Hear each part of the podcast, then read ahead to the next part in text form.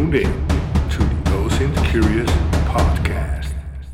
Hi, everybody, and welcome to another episode of the OSINT Curious webcast. This is not going to work. Um, my name is Micah Hoffman, and I am here.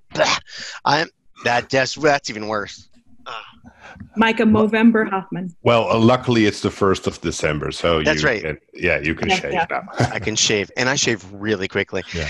Oh, welcome to the show. Welcome to the show. Uh, for those of you that were watching uh, or listening on the podcast, I just ripped my beard off. It was it was tragic and Dramatic. Something dramatic.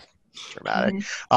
Um, welcome to the webcast and podcast. Uh, so good to to be with everybody today. I'm joined by my guests here, uh, Nico, Dutch OSINT guy. Hi, everybody. I got Sector 035. Hi. and last but certainly not least, uh, co-host Kirby Plessas. Hello. Welcome, everyone. And welcome, welcome. And we are joined with by uh, several attendees that are joining us live on our Zoom platform. Today, we're going to do a little bit of something different. Uh, Nico, do you want to describe what we're going to do? Because I, Yeah, I, I sure. think this is a cool idea.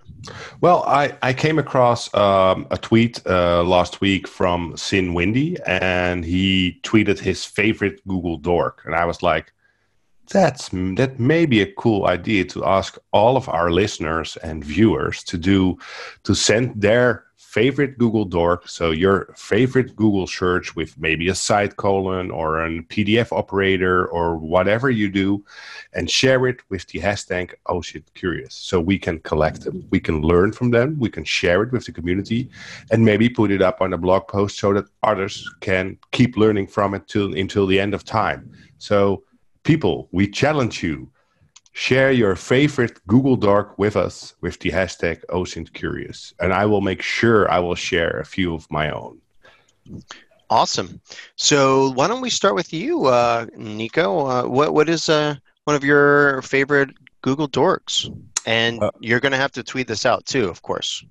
Well, uh, a few years ago, I already tweeted it out. I really like to search for PDF and Excel format documents with domain extensions like uh, .gov or .mil or dot, you know, those top level domains of government, military, and find those juicy, secretist documents where you can learn from or not. It's just uh, something I like to geek out on and read papers that you were not supposed to read, but they're still out there. So somebody Yeah. either made a mistake or, you know, th- th- I like those. And I also like looking for, um, well, in general, I just like looking for documents, I guess, because documents have, uh, well, they share phone numbers, they share um, email addresses of, for instance, companies, um, but also financial reports from companies. I like to search for those. So you can think of maybe annual report side call of uh, uh, site colon your your domain of interest, maybe a large company, as well as has to be file type PDF or doc or docx, something like that. I like those. I'll share a few this week on Okay. my Twitter. What about you, Kirby?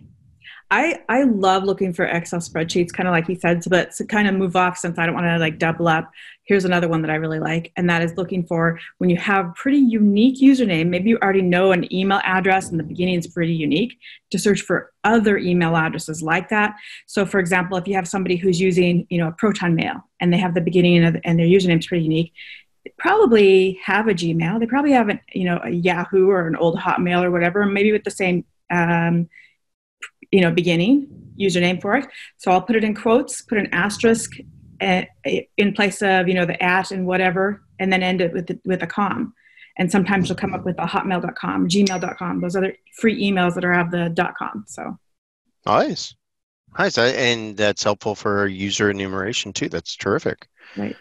Now, before I move on to sector here, um, Nico and Kirby, do you, downloading random doc files and Excel spreadsheets and PDFs online, that sounds a little dangerous. Do you, what, what steps do you do to make sure that you don't get infected by any of that, those silly viruses or macro viruses and stuff like that? Absolutely good question. I always do it in a, a containerized virtual machine. So I like to spin up either VirtualBox or VMware and I have my own Linux distribution just for that. And that's not connect, it, it's not able to connect to the rest of my uh, well normal operating system or machine. It's just a container. actually, yeah, I kind of do kind of like that, but I put it in a Windows iteration, and the reason I do that is so I can run Foca because I want to get the metadata out of all those as well. Which I, I mean, you can run Foca in Linux if you put together your own instance, but Yep.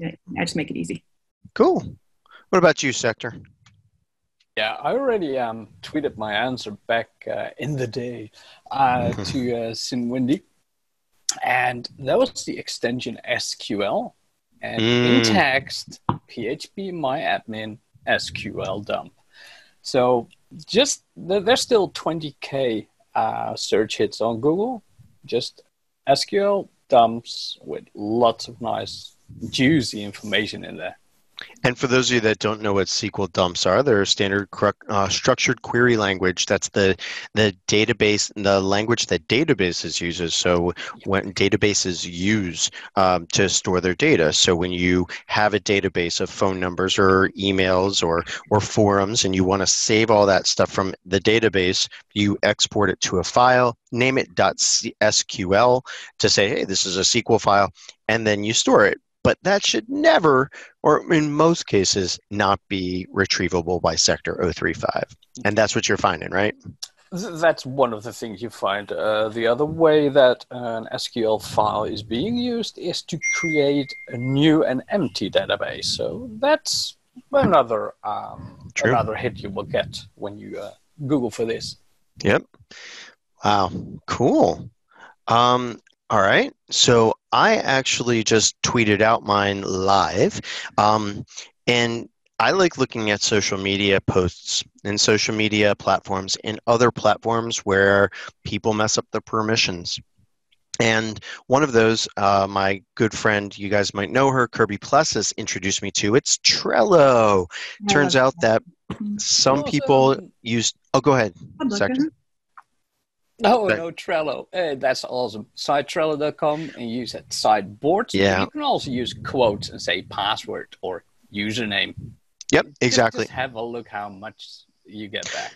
So Trello is a to-do list, and some people make their boards public instead of making them private. And when you look at people's, when you when you find it with a like a site colon Trello.com site colon star dat slash boards, or just like uh, what like Sector was saying with just a keyword after the site col- uh, site colon Trello.com, you'll find people's personal stuff that they have published to the internet. The funny thing though is Trello is by default it makes the boards private. So they did that to themselves, probably to share it with family members or something. Who knows? But Yep. and it's indexable so that's not so great and there's a whole bunch i mean we don't want to pick on trello or anything um, but i mean it's really not trello's fault they're making uh, that they're giving Well, they the make so you ability to share share it. it yeah exactly and we're just finding things that should um, i think in my class one of the things that we look at is people's google calendars that they've made public by accident or on purpose.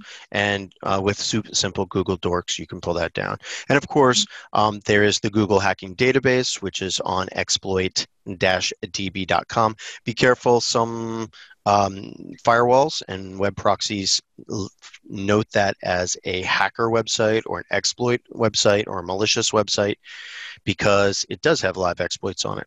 Um, but uh, one of our listeners here, uh, this is, let's see, AccessOSINT, um, has uh, posted in the chat that in URL colon ASPX uh, quote search uh, will allow you to find some really cool things as well. Um, and of course, ExploitDB has it.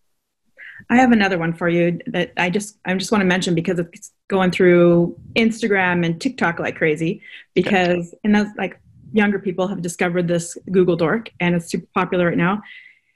you can make things public on Trello. You can also make things public in your Google Drive. So Mhm.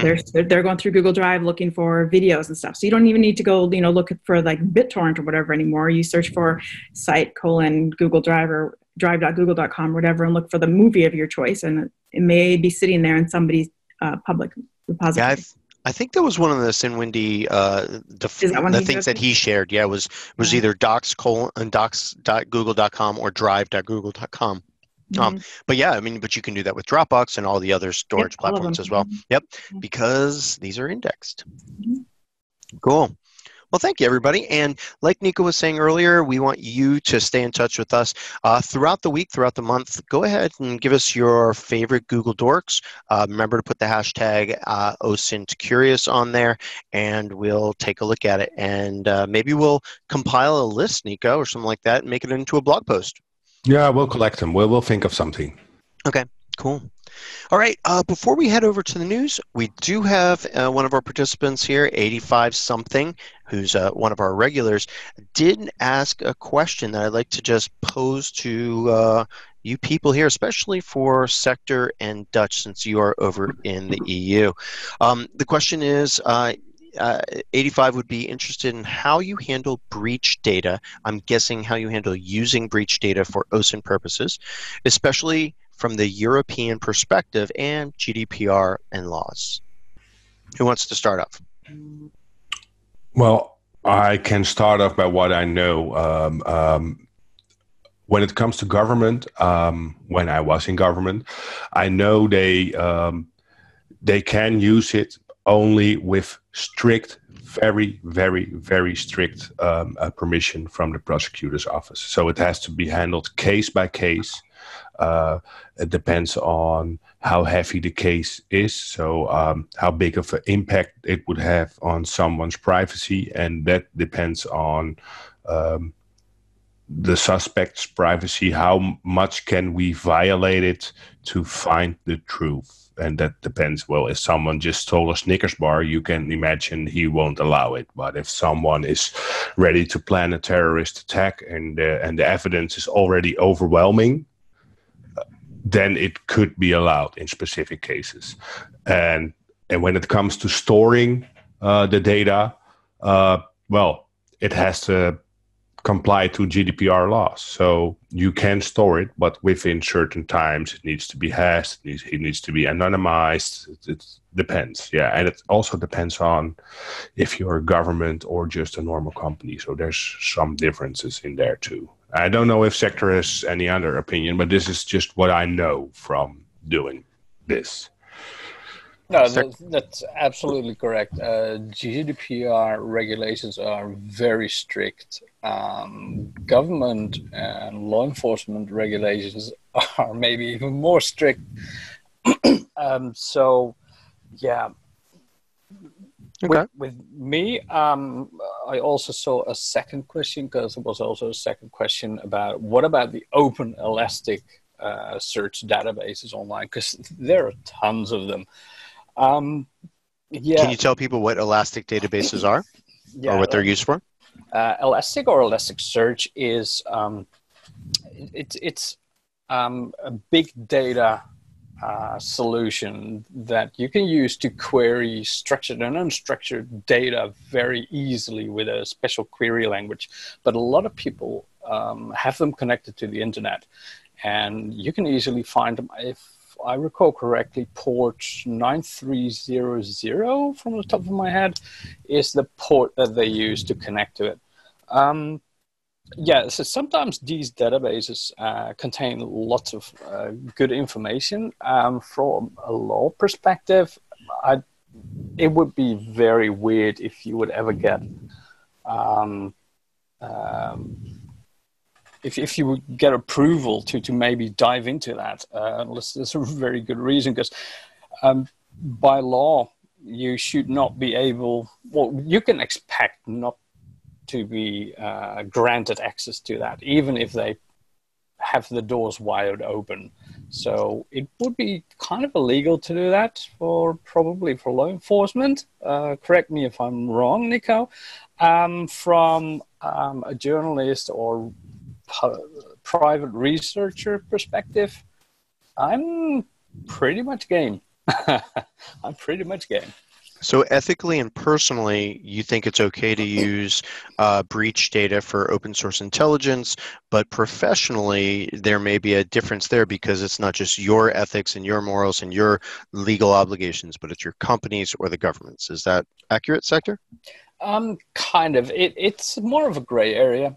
Okay. Um, it totally also depends on what I'm researching. If I'm researching crimes against humanity, then that gray gray area shifts very easily. When I'm just looking for, I don't know, for for a person for whatever reason, um, I'm probably gonna abide the law a little bit more. So it, it also depends on, on the reason why I need access to that. Okay, let's uh, shift over to uh, Kirby. What are your thoughts on using breach data for open source intelligence? Yeah, I was following the discussion, um, and I know that there's been some other kind of private discussions. My opinion, I don't think that necessarily the people who are using it more actively are bad, but I generally will only I will not host any. If it's out there and I can search for it at the moment of my investigation, then I'll use it for the investigation, but I'm not going to make my own repository of it. Yeah. No, And- and, and- and- sorry. No, no, go ahead, Nico. there's one thing which I which I really hate is those um, um, data hoarders which who will pay uh, hackers for breach data, which I won't pay. essentially helps them or or, or um makes them more eager to go out and hack more, right? So that's something which I really, really am opposed to to paying for stolen, leaked, breach data. See, I won't pay for it, but I can I can see where some organizations why they would because for example, if you're going to be there's there may be no other way to get it for a certain company, right? They want to find when their stuff like their credit cards or whatever are breached, I can see where they're going to go and buy it. And regardless of whether it's like encouraging or not, in, in their case it's going to be like my group is safe. I don't I don't like it. I don't like the encouraging of it, but I could see where the the rational, rationalization would be. Yeah, I I'm a little torn as, as well. Uh, personally, I figure this information is out there. Uh, most of the information's out there in some form or fashion. If I just took the time and the effort and had the storage space and uh, the Elasticsearch or something else to index and be able to search all that data, I could collect all that data myself. But there are places out there, and I'm not going to mention the sites, but there are breach data sites out there that host this data and you pay them a little bit of money per week, per month, per year, and you can run simple searches. It makes it so that you don't host that stolen data on your system, um, but it also does perpetuate the hey we're we're paying for stolen data which can absolutely alter some investigation. So um, i always caution people to to be careful before you use it. You might you might be okay using it personally but professionally be very careful before using it. Make sure everybody is um, is okay with it. Uh, so uh, yeah. Any other questions on breach data no. All right. Cool. Then uh, why don't we go ahead and shift to looking at some news from around the world. Now first thing we're going to do is highlight some of our new Patreon. Um, this holiday season is coming up, and uh, if you would like to donate to our project to keep it up and running, to help us uh, keep the lights on and stuff, we do have a Patreon on our website, osintcurio.us. Uh, this month, and it's been a month since we last did this, uh, we want to thank uh, Peter Wolf and OSINT underscore research for their uh, Patreon donations, and as always, OSINT Combine, SANS Institute, and Hunchly. All right, let's get into some big, big stories on hate groups, hate groups, and white supremacists. And for this, I'd like to turn the mic over to my buddy Dutch OSINT guy for him to Yeah. go for it.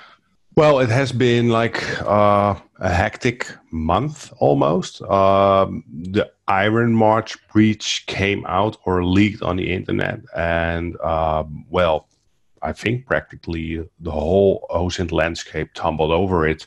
Everybody wanted to grab a piece of it because it was such a treasure of data. It basically was a SQL-like database with IP addresses, uh, email addresses, names, uh, um, DMs, all forum messages, um, uh, um, username changes over years, period. So you've you got a whole in-depth glance into hate groups.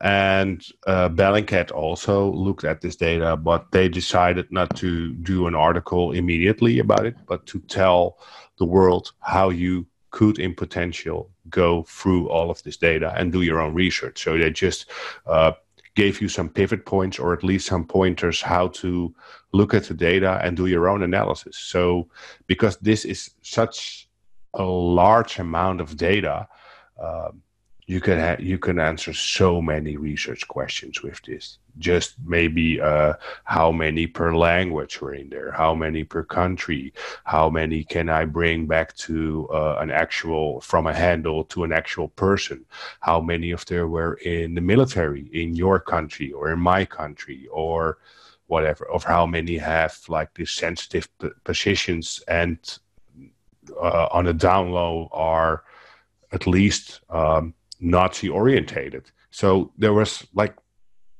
there's work or analysis for days, months in there. So one of the other things was what I found really interesting when this breach uh, reached the internet. There were some people who um, made it uh, searchable. For instance, you had a Twitter account called the um, uh, Jewish Worker, Jewish Worker account, and he made a website um, on which you and I could search through all the data. But the far right people didn't like that. So they all reported his Twitter account to get him suspended, but also DDoSed his website all the time. So you saw that, well, you had left activists, you had right activists, and you had just open source intelligence people in general all wanted to at least have a look at it or stop it. It was a really interesting time for me to see because there are breaches every day. We, we just talked about it, leaks, but this one gained a lot of traction.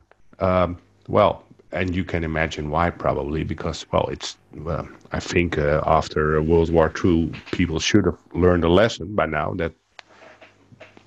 But still, it was an interesting time, and for me, it was just really interesting to see how people um, did their own analysis on it. Uh, but also, we had, for instance, um, uh, Matt, who made another uh, blog post on how to um, sift to, through or at least bulk extract uh, SQL-like databases. So he looked at the leak also, but his brain said, well, why don't I teach people how to do some bulk extractions of these, these pieces of data? If you, for instance, want to have all the email addresses, or you have, for instance, you want to have all the phone numbers in there, or whatever you can think of.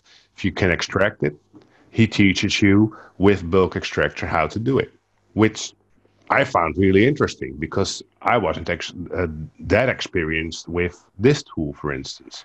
Yeah, so, that tool wasn't even on my radar until Matt. Uh, this is Matt Edmondson, the SANS instructor, and just awesome DFIR OSINT dude. Yeah. So it, it was that all of this happened because of one breach, and um, at, even today, uh, Matthias Wilson uh, made a blog post. Uh, well, pivoting off uh, the Iron March breach, I said, well, there was a breach, but now maybe you want to look into far right groups uh, even further or deeper. How can you do that? What are the keywords? Which platforms are they on? Uh, what are the uh, unique identifiers for these groups? So, uh, what are the weasel words they use um, every now and then to start looking for them? So, I think it made a lot of things loose within the OSINT landscape, and and people their brains start like really rattling and wanted to share their knowledge, which I found really interesting because in the end it wasn't really about the far right hate group because honestly I think they got too much attention out of this, which they don't deserve. But in general, we all learned how to do some better understanding and analysis on these kind of breaches. Well, and and the interesting thing about that is that we were just talking about breach data, right? Breach data doesn't always have to be um, victims that are just normal people in the world. It could be victims that are, I mean, uh, the the date the breach data could be for targeted websites that are hosting hostile information or hate group information or other things. That once it makes to it to be public, um, it opens up a world of other opportunities. Like, and this one just came out today from the New York Times, where they used some data that hadn't been necessarily open until very recently, um, and they compiled a uh, uh, they essentially took information about uh, plane spottings over in Syria with bombing locations, with physical locations, with cockpit recordings from Russian planes. They put all those together using timelines and other things, and they made a very compelling argument that the Russians were bombing civilian targets over there in Syria. Um, so, yeah. so sometimes the OSINT data that is breach data can help us um, find atrocities and, and un- explain, understand situations. Yeah, kind of ripping off of both of what you said, um, that the these two types of breach, breach data let other people show us what they can do with it. So, for example, the the stolen, you know, credit card data or personal data from people, you, are not going to have a lot of people diving in and kind of like showing the world what can be done with this data. But then you get certain other types of data that people uh, morally wrong, ethically wrong, something you know, enemy of the state or whatever it is. Whereas the actual breach data isn't considered, you know, for whatever reason to be bad, and so they you, you kind of get an idea of what you can do with it. So. Yeah, I, I think it's important to understand that you know when people think about breach data, they're usually thinking about those data dumps from usernames and passwords from Yahoo or LinkedIn or other things. But breach data can be any database that was bro- broken into, or it could be stuff that was like we talked about in our very first segment. You could Google Dork for the SQL database stuff that Sector was talking about, and then that's now open in the, out in the public. Yeah.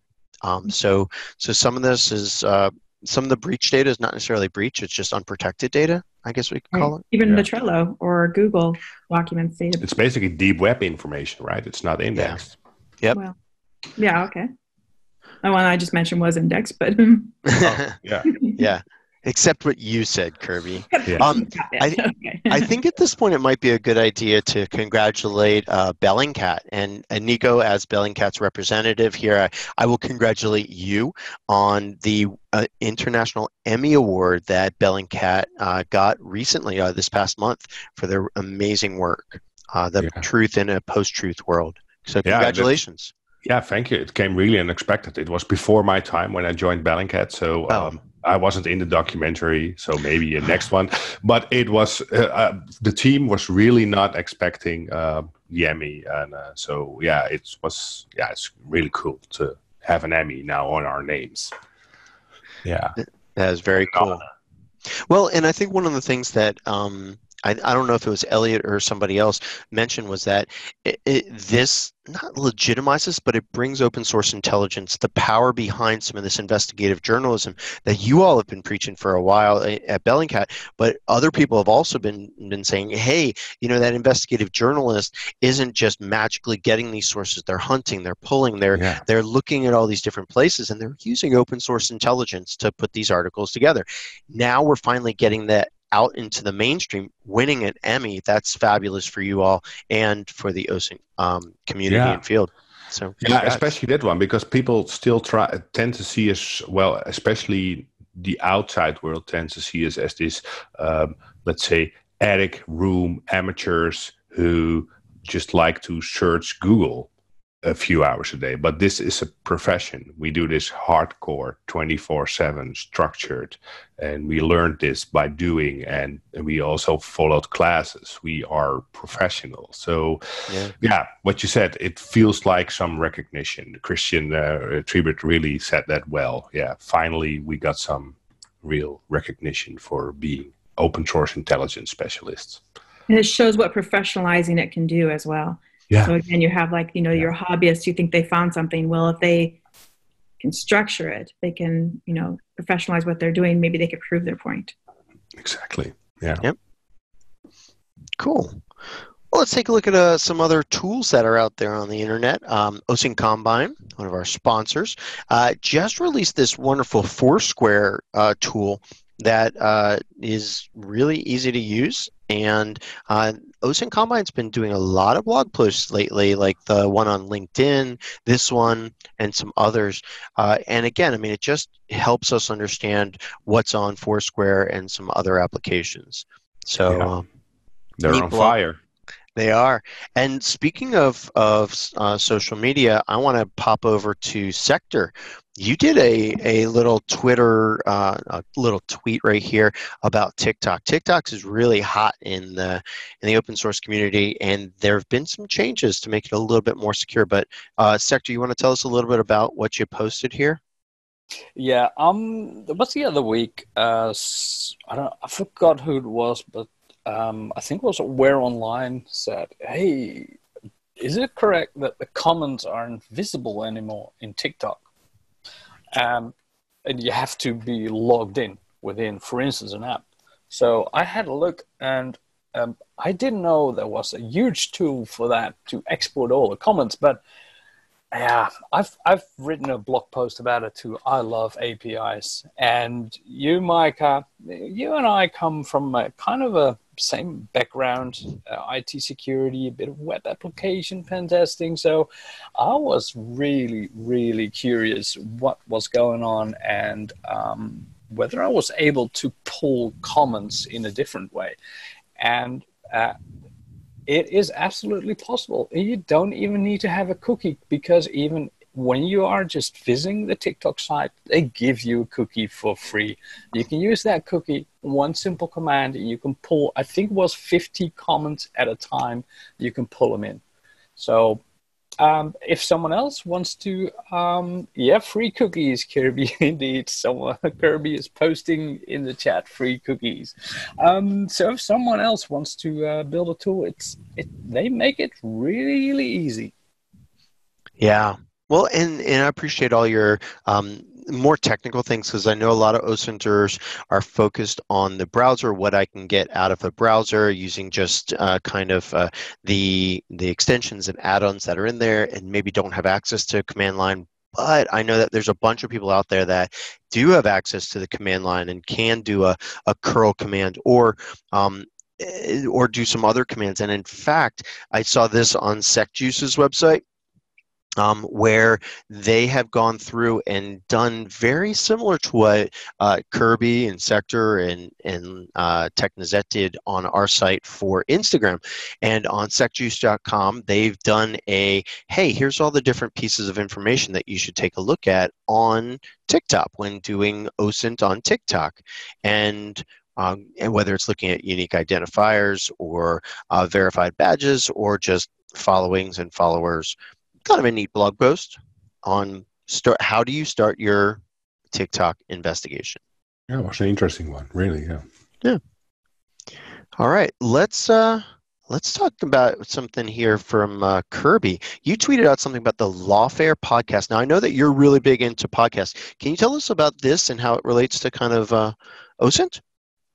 Yeah, so Lawfare podcast, they it's mostly, I mean, I have to tell you, before the 2016 uh, elections, this might have been one of the more boring podcasts out there. but since then, they're kind of jumping on everything, and and that specifically that podcast. So if you bring that back up, the, Yep. who they're talking to was um, someone who did a lot of work on misinformation and like even the background of the whole misinformation campaigns and doctrines from Russia. So this is just uh, I considered it one of the best podcasts out there for this. It's um, I I put it in. I have a, a repository on Bubble Up about misinformation, and because it's just going to get worse, you know, coming up soon. Um, so this is one of the one of the key pieces I think that anyone who really wants to be kind of tracking this misinformation should should listen to because he gives a lot of tips on on what to look for, the different doctrine, like the actual you know methods, and to kind of follow back those methods to see what else is out there. It's just really really good. And for those of you that are listening to our podcast, this uh, podcast that Kirby's referring to is the Lawfare Podcast, L A W F A R E Podcast. And the title of this episode is Ben Nimmo on the Whack a Mole Game of Disinformation from November 21st, 2019. Really neat, Kirby. Thanks. Now, I think going back to Nico, we I think you were the one that brought up this article uh, from First Draft News on the not so simple science of social media bots. Yeah, it basically um, tells you step by step how you can detect bot behavior or troll behavior or um, discrepancies in behavior by uh, a group of similar not human accounts. So could be, but not all bots need to be bad, right? You know, but it I found it really interesting to see. It has a lot of background and also ac- academic background papers on uh, people who've done research about the the whole bot landscape uh, that has been on the rise for the last well five to ten years and especially the last two years it really has become like the talk of the town like every day everywhere almost or at least where i come. Maybe i should hang out in other places. No. uh, that's possible. Yeah but but i found it really interesting because a lot of people especially when i do lectures or talks people uh, come up to me afterwards and almost every time I get one or two questions in, in, about how to detect bots or bot networks. I think looking at this blog post from First Draft, uh, First Draft, you'll get enough information to start making sense of how uh, a bot or a bot network can work as well as academic research. So the, the post by itself is pretty long, but when you click all the links which refer to the academic research and all that kind of things, you well, it will take a few days to get it all in and digest it. And it's really interesting. I found it really, really interesting to to learn a lot more about uh, bot behavior. Cool. Yeah. Thanks, Nico. All right, let's switch back to the world of the podcast. Here we have Chad Loder, or I, guess it's Loader, uh, from Twitter. Uh, he noted that Apple introduced a feature in iOS 13 that automatically transcribes and indexes every podcast episode so you can do a full text search. Has anybody actually done that, Kirby? Have you used these? I haven't, and uh, you know I'm a podcast addict, but I yeah. have not really done a lot of the searching of the transcripts yet. It, I mean, I love the idea that you can, absolutely, but cool. I haven't yet. Yeah, something to look into. And this is the actual article right here on cultofmac.com. And we'll take a look at that, or we'll put that in the show notes.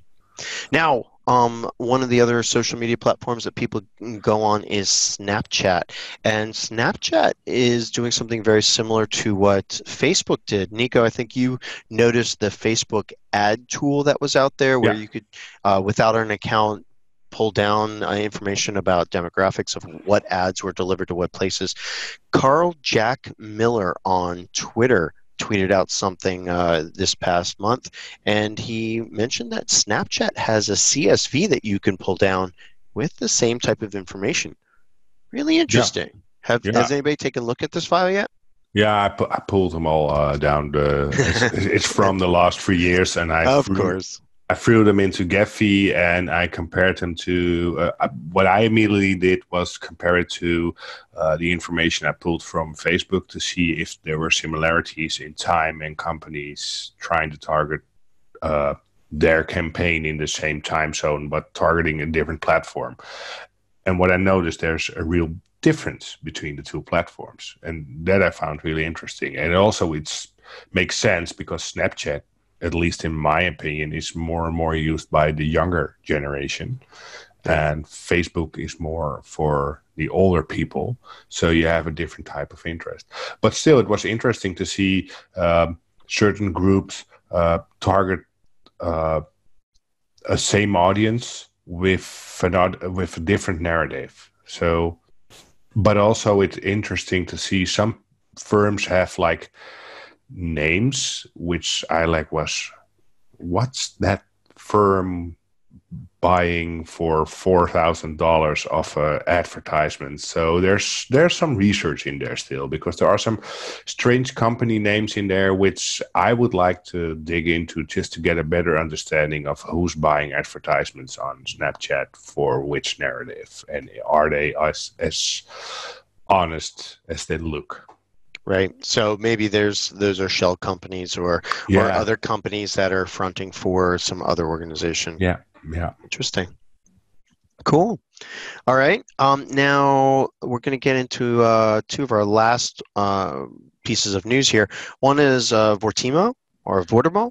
Yeah, And- I, I had to come back to that because I Okay. called him out, right? I Yeah. called him out. I was like, well, there are so many buttons you need to tell people how they worked. And well, yep. did, And they, did, did he make some uh, tutorials? He made two tutorials which were really in depth and really good. And now we get a better understanding of Vortimo. So I, I just wanted to say thank you. I really appreciate you that you take took the time and and tell us how it works Vortimo. So people, if you want to know, check it out. I love the time stamping as well. Yeah. yeah. So you can jump to right where you are. Um, yeah, if you so don't just look at this 40 minute thing and be like, uh, what? you know? right.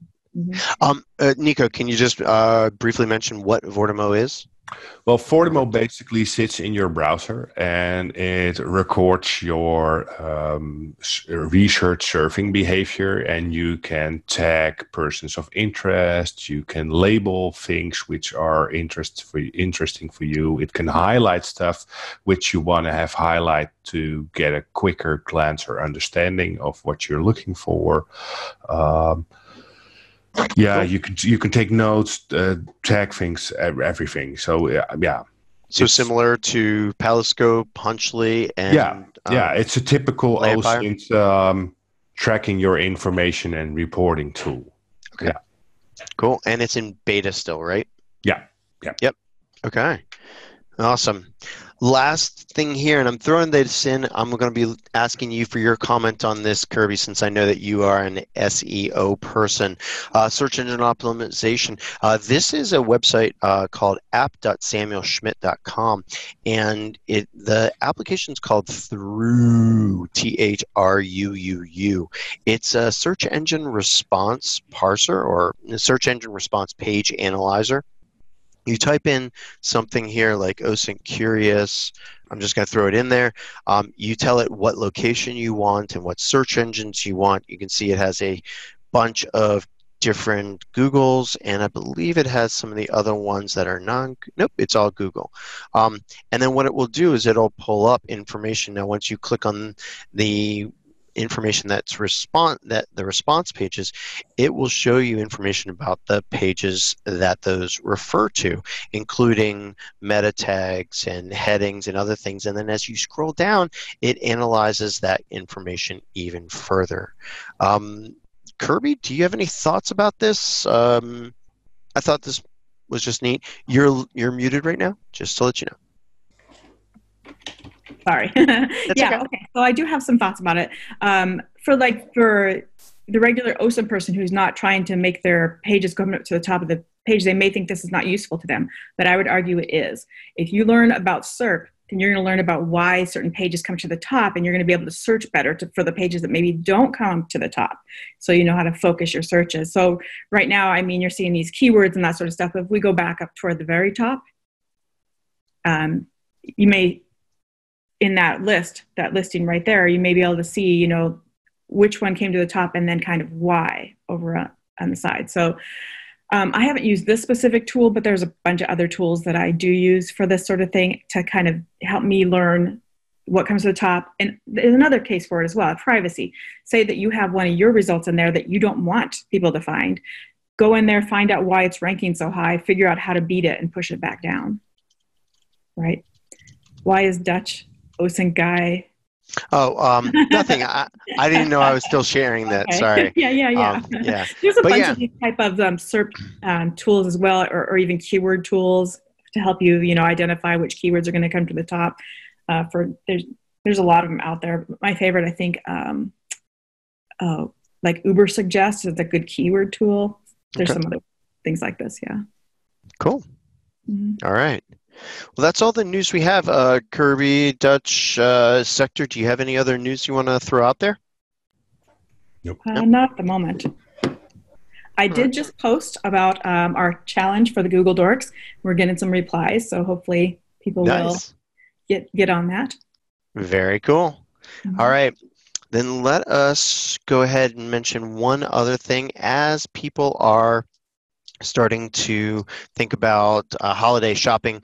We at OSINT Curious Project are going to be having a Redbubble store once they approve us to have that store where you can get our OSINT Curious logo placed on a variety of products from clothing to stickers to other things. Instead of having to meet us in person to get your OSINT Curious sticker, you'll be able to go to redbubble.com and get your own. Um, please stay uh, just watching our OSINT Curious Twitter account. We will tweet that out, and I'm sure we'll hit it up on other social media platforms as well. All right, with that said, how about we transition into shameless self promotion? Nico, why don't you tell people anything you want? Uh, again, people share those Google Dorks. Hashtag OSINT Curious. Keep in mind, try not to share the malicious ones or the strange ones. Just the friendly Google uh, OSINT for good ones. Okay. It's wise words there. De- should we put and remember to put uh, hashtag NSFW uh, if there's any ones that might pull You know, back some huh? things that Yeah. people shouldn't be looking at at work. All right, thanks, Nico. Uh, Kirby. Um, I have a class coming up in Florida, and that's going to be the second week or third week, I think, of January. And it's an open enrollment class. So if anybody's interested, it's for law enforcement and investigators. You can go to either plessas.net slash events or send an email at info at plessas.net. Cool. All right, and I will go next here. I've got a couple of things uh, SANS related. Uh, our cyber defense initiative starts off in two weeks, and uh, teaching uh, a newer version of my OSINT class, which is going to be really cool. Uh, OSINT Techniques from the Twitterverse is going to be there as well as Ginsburg. Uh, he'll be with me in the room. Cool. Also, um, at at CDI, we're going to be having a uh, the person, the uh, missing person CTF uh, from Trace Labs. They're going to be doing a two-day event for us over there, and there are a huge number of people that are signed up. Uh, the people that are taking a SANS class are going to get priority to register for the event, but I think there's going to be plenty of opportunities from people for people from the community that want to take part in finding missing people uh, for free at the Washington D.C. CDI event. Um, to participate. Uh, please register. Uh, there's a button on the page here, and it'll be in the show notes. And lastly, we have a huge, huge, huge price break in the OSINT Summit. This is an OSINT um, conference over in Virginia in the United States in February. It's a one day conference for just February 18th. After that is uh, training classes, which you don't have to attend, but it's $175 to go to the training class instead of 895. but to do that you need to enter in the uh, coupon code osint pod pod 20 that's osint pod 20 to get a special price of $175 on the open source intelligence summit. And that's huge for SANS Yeah. because that, that price never goes down that low. yeah. Yeah. It's terrific. And it should be great. I know kirby i think you're planning on being there. Is that right? And nico we're trying to get you to come over. Yeah. uh, I hope so. and uh, yeah and there's going to be some really other cool people there as well. So come hang out with us. Oh i think we're actually going to be doing a live broadcast from the uh, osint summit. So uh, we'll be recording a webcast. That's going to be really neat. Last but certainly not least and i appreciate you being patient here sector 035 tell us uh, whatever you want to tell us. Oh, was almost asleep. No, just kidding. um, I got no real self promotion. Just wait for another 12 hours, and the new newsletter is being uh, sent out on Twitter and on Medium. And that's about it. Got nothing else planned. Going to take it easy, just like last year. end of December, early January. No newsletter, so get them while it's hot. Cool. And can you tell uh, people that are listening on your podcast uh, what the URL is to your current newsletter? Absolutely. Um, you can find it on my Twitter account at Sector035 every Monday morning. That is 7 uh, a.m. UTC time. And else you can find it on medium.com forward slash week dash in dash OSINT. Very cool. Thank you, sir. And thank you to all of our guests who have been amazing in helping us to do this uh, podcast webcast and providing us interesting questions and other things. Really appreciate that. And uh, thank you to my co hosts here, Nico, Kirby, and Sector. Really appreciate uh, you and all the things that you're doing. And please, please, please remember to go ahead and uh, tweet out those Google Dorks that you find interesting and useful. And have a great couple of weeks until we see you again. Stay OSINT curious. Bye, everybody. Bye, everybody. Bye bye. Bye.